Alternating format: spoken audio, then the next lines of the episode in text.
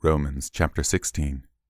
I commend to you our sister Phoebe, who is a deacon in the church in Cenchrea. Welcome her in the Lord as one who is worthy of honor among God's people. Help her in whatever she needs, for she has been helpful to many and especially to me. Give my greetings to Priscilla and Aquila, my co workers in the ministry of Christ Jesus. In fact, they once risked their lives for me. I am thankful to them, and so are all the Gentile churches. Also give my greetings to the church that meets in their home. Greet my dear friend Epenetus. He was the first person from the province of Asia to become a follower of Christ. Give my greetings to Mary, who has worked so hard for your benefit. Greet Andronicus and Junia, my fellow Jews, who were in prison with me. They are highly respected among the apostles and became followers of Christ before I did.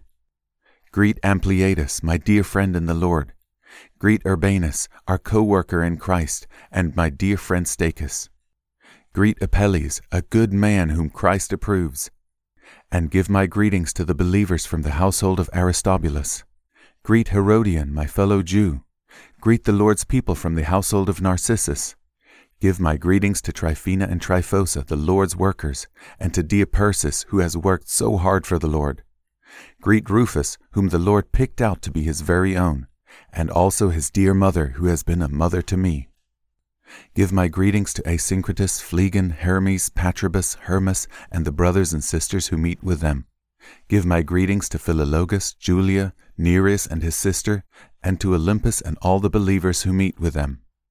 Greet each other with a sacred kiss. All the churches of Christ send you their greetings. And now I make one more appeal, my dear brothers and sisters.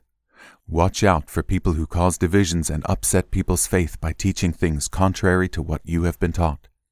Stay away from them. Such people are not serving Christ our Lord. They are serving their own personal interests. By smooth talk and glowing words, they deceive innocent people. But everyone knows that you are obedient to the Lord. This makes me very happy. I want you to be wise in doing right and to stay innocent of any wrong. The God of peace will soon crush Satan under your feet. May the grace of our Lord Jesus be with you.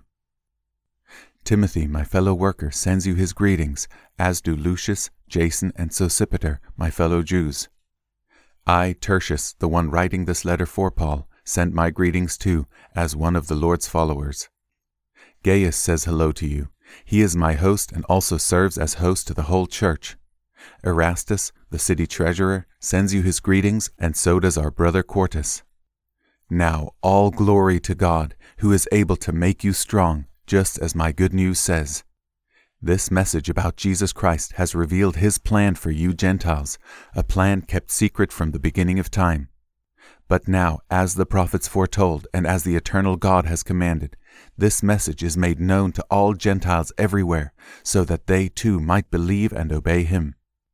All glory to the only wise God through Jesus Christ forever. Amen.